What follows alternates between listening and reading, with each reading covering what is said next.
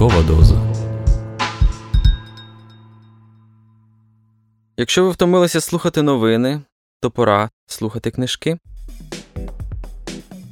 Літературний подкаст Ранкова доза це спільний проект Української правди та Українського інституту книги. Щоранку, о 8 годині, відомі митці, письменники, політики, блогери та спортсмени розкажуть вам свою улюблену літературну історію. Але будьте обачні, ранкова доза краси викликає залежність.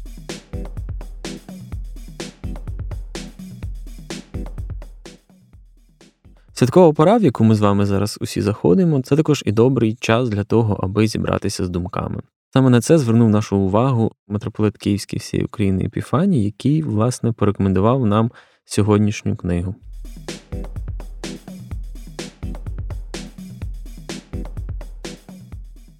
Напередодні такого величного свята, як Різдва Христового, церквою встановлено 40-денний піст, щоб ми достойно підготувалися до зустрічі такої величної події в справі нашого спасіння, приходу у світ обітуваного Месії, Христа Спасителя. Тому протягом цього часу, як і будь-якого часу, кожен е, християнин повинен духовно вдосконалюватися, читати відповідно літературу духовного спрямування. І тому є маса безліч літератури, духовного спрямування, складної інколи літератури. Це е, твори святих отців от які перекладені навіть українською мовою, Іоанна Золотуста, Григорія Богослова. Але це дуже складні твори, і не кожен їх може читати і розуміти. Тому що потрібно поступово вдосконалюватися. І особливо в ці дні потрібно читати таку літературу, яка би нас духовно збагачувала. І от я би рекомендував почитати добротолюбіє. Тому що добротолюбіє це така духовна скарбниця, в якій ми можемо почерпнути відповіді, напевно, що на всі питання, які турбують е, навіть е, сьогодні кожного із нас. Бо там є цитати святих отців, там є пояснення різних духовних речей. Інколи простих, а інколи дуже складних. Бо, бо дуже часто просте може бути досить складним для розуміння. Добротолюб'я складається з чотирьох томів, тому його вистачить на декілька пустів. Навіть почати з елементарного, от ми нещодавно святкували пам'ять е, преподобного Паїсія Величковського, такого відомого отця, який особливо шанується на Афоні. Він був тривалий час, але він українець, він виходить з Полтави. І ми особливо святкували його як покровителя зараз вже міста Полтави і того, який свого часу зумів зробити щось таке надзвичайне. Він навчався в Києво-Могилянській академії, бо він пов'язаний з нашою академією. Він шукав тут, в 17 столітті, в монастирях е- духовного життя. Він не знайшов. Він поїхав на Афон, там жив. Е, певний час і згуртував навколо себе тисячу ченців десь. Потім приїхав він е, до Молдавії, потім був в Лаврі, яка зараз є найбільшою в складі Румунської церкви Нямецька Лавра. І він, чому я веду до добротолюбія, він тоді переклав на слов'янську мову цю книгу Добротолюбія. Тобто ця книга була навіть тоді таким основним джерелом для монахів, для ченців. Тому що там закладені такі істини, це основа. Добротолюбіє, добро і любов, які повинні панувати в житті кожної людини. Це основа е, християнського життя. Якщо немає любові, то тоді е, людина не може сказати, що вона є справжнім християнином.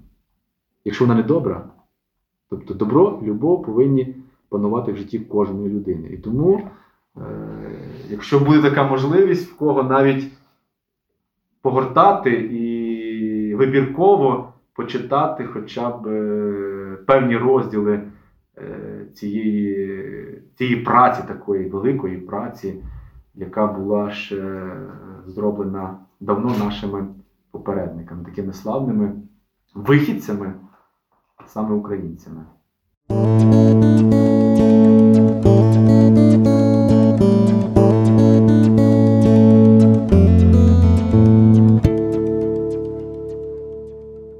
Святий Антоній про добру моральність і святе життя у 170 главах.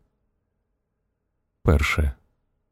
Люди звичайно називаються розумними через неправильне вживання цього слова, не ті розумні, які вивчили вислови і писання стародавніх мудреців, а ті, у яких душа розумна, які можуть розсудити, що добро і що зло. І злого та шкідливого для душі уникають, а про добро і користь для душі розумно дбають і роблять це з великою подякою Богу. Саме вони воістину повинні називатися розумними людьми. Друге. Істинно розумна людина має одну турботу всією душею підкорятися і всіляко догоджати Богу. Вона повчає свою душу тільки тому, як би догодити Богу, дякуючи йому за його благе провидіння, незважаючи на те, що б не трапилося в її житті. Бо недоречно не дякувати лікарям за оздоровлення тіл, і тоді, коли вони дають нам ліки гіркі і неприємні, а Богові залишатися невдячними через те, що здається нам нерадісним, не розуміючи, що все відбувається за Його провидінням і на користь нам. У такому розумінні і з такою вірою в Бога спасіння і спокій душі. Третє.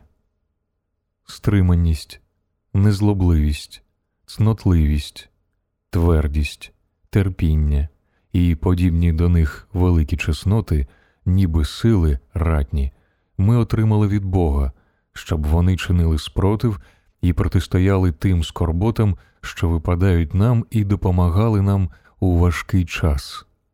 Отже, якщо ми вправлятимемо ці сили і матимемо їх завжди на поготові, то ніщо з того, що трапляється з нами, не буде для нас тяжким або болісним, згубним і нестерпним, бо все це буде переможене тими чеснотами, які є в нас. Так не вважають ті, у кого душа нерозумна, бо вони не вірять, що все відбувається на користь нам, щоб засяяли чесноти наші, і ми були увінчені за них Богом. Четверте.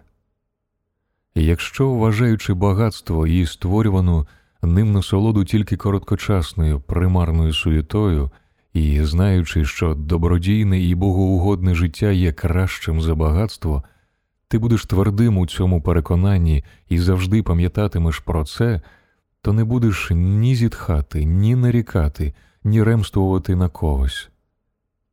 А за все дякуватимеш Господу, коли побачиш, що гірші за тебе прославляються за красномовство, вченість і багатство.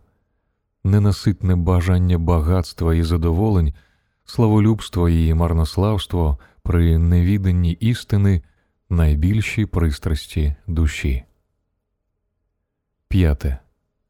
Розумна людина, розглядаючи сама себе, пізнає, що слід їй робити і що піде їй на користь, що споріднене її душі і спасительне, а що чуже їй і згубне, і таким чином уникає того, що шкодить душі, як чуже їй. Шосте. Хто веде більш помірне життя, той більш спокійний, тому що не турбується про багато чого, про рабів, землеробів, найнятих робітників і придбання худоби. Коли ж ми прив'язуємося до цього, то, зазнаючи скорбот, пов'язаних із усім цим, ми доходимо до того, що ремствуємо на Бога. Таким чином, мимовільне наше бажання володіти наповнює нас сум'яттям, і ми блукаємо в пітні гріховного життя, не знаючи самих себе. Сьоме. Не слід говорити, що неможливо людині вести добродійне життя, але що це робити нелегко. І справді, не кожен може досягнути цього, але тільки ті люди залучаються до добродійного життя, які є благочестивими і мають боголюбивий розум. загальний, звичайний розум, мирський і непостійний. У ньому народжуються помисли добрі і скверні, він мінливий і схильний до матеріального, а розум боголюбивий є карателем зла, яке буває в людях від довільної їхньої байдужості. Восьме. Неосвічені і простаки сміховинною справою вважають науки і не хочуть слухати їх, тому що ними викривається їхнє неоцтво, і вони хочуть, щоб усі були подібні до них. Також і нестримані в житті і вдачею хочуть, щоб усі були гірші за них, думаючи виправдатись тим, що багато злих.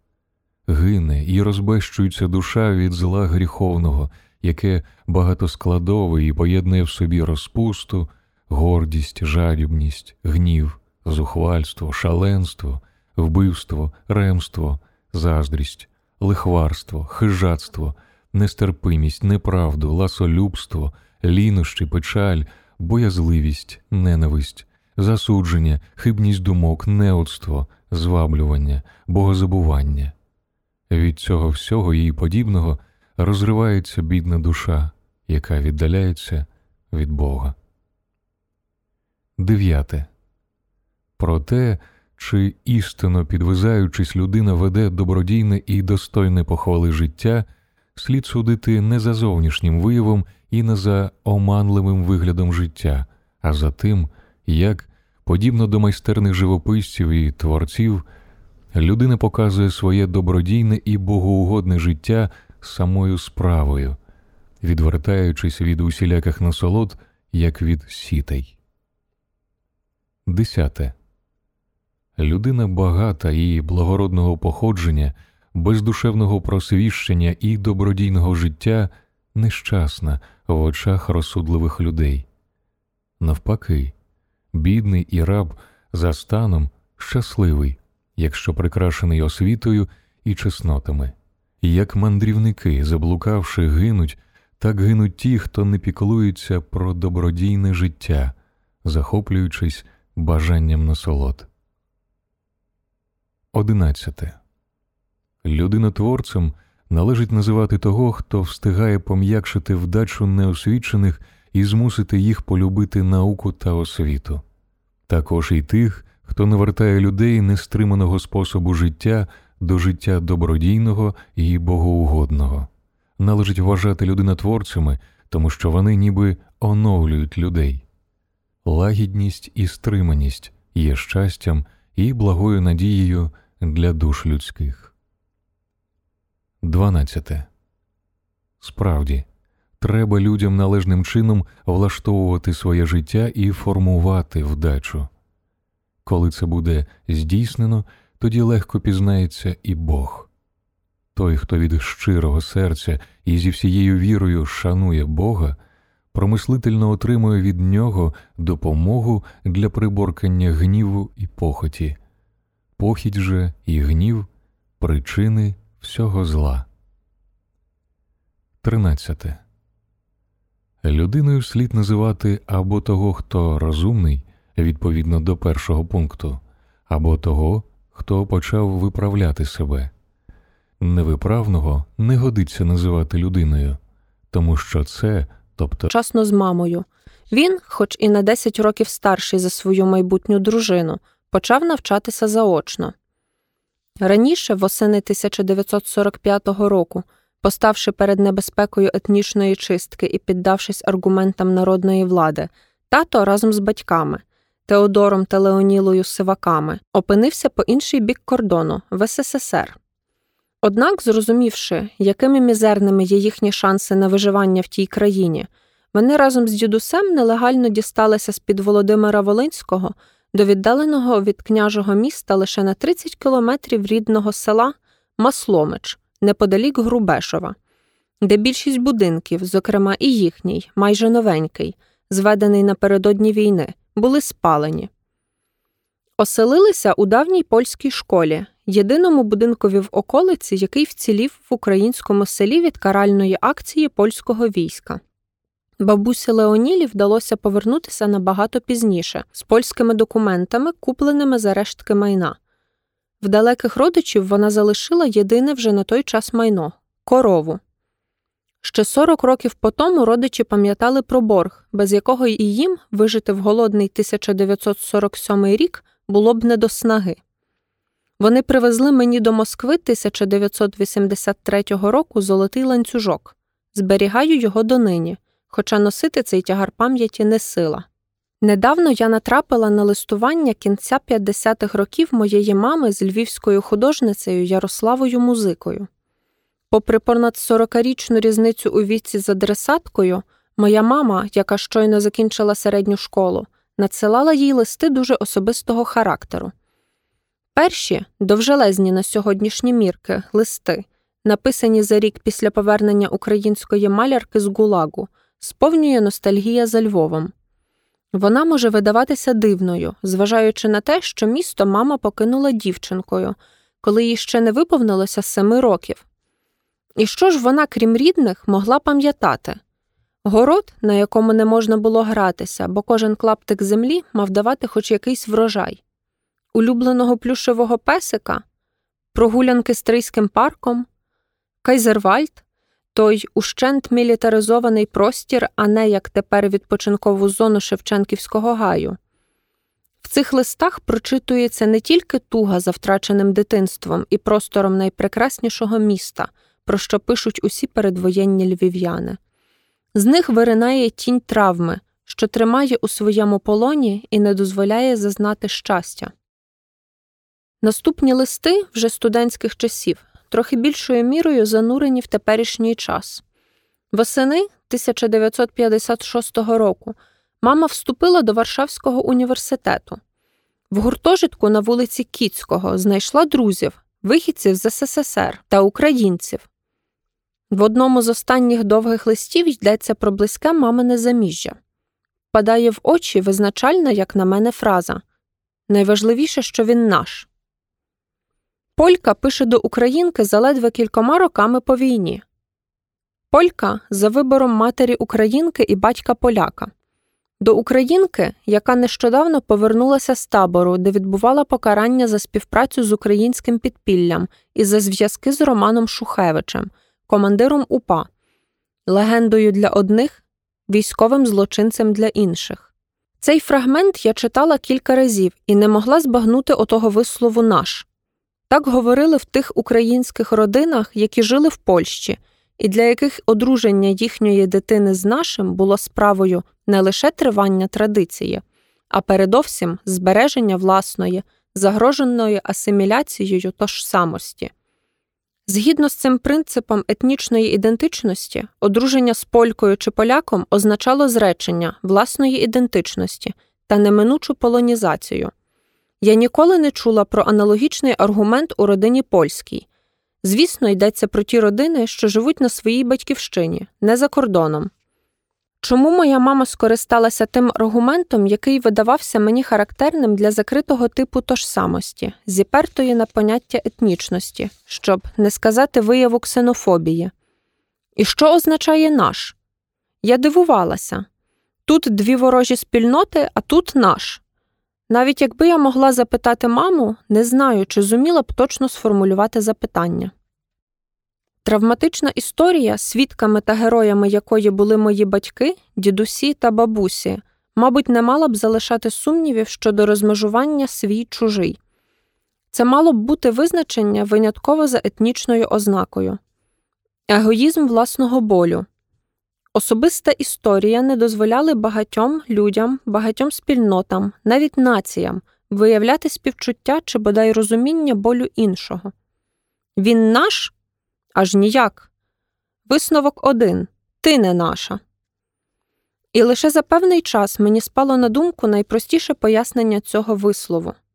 В ньому відображено подібність долі спільнот, силоміць, позбавлених власного дому. Тут однакове страждання у вимірі не тільки індивідуальному, а й колективному. Тож поняття наш ураз постало переді мною у властивому світлі.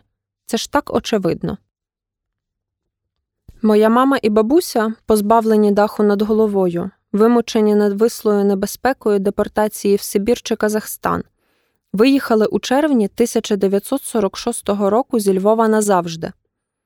Того ж таки літа 1946 року тато з дідусем, немов крізь вушко голки, прослизнули через кордон, границю на замке, назад, у наші сторони, септорідний край, або, вживаючи термін, що з'явився набагато пізніше, малу батьківщину. 34 роки по тому я почала студіювати україністику у Варшавському університеті. Минуло ще три роки, і я вперше опинилася на території СССР, точніше, у столиці імперії, яка, маючи явні проблеми, солідарність і воєнний стан у Польщі.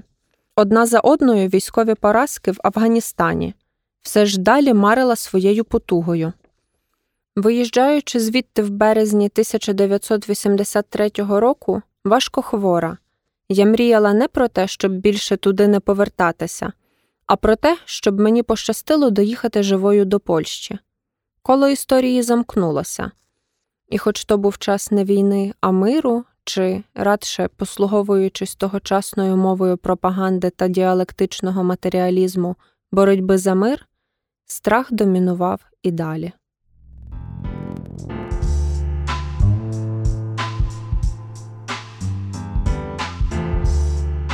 Літературний подкаст Ранкова доза це спільний проект Української правди та Українського інституту книги. Будьте обачні та обережні. Ранкова доза викликає залежність від краси.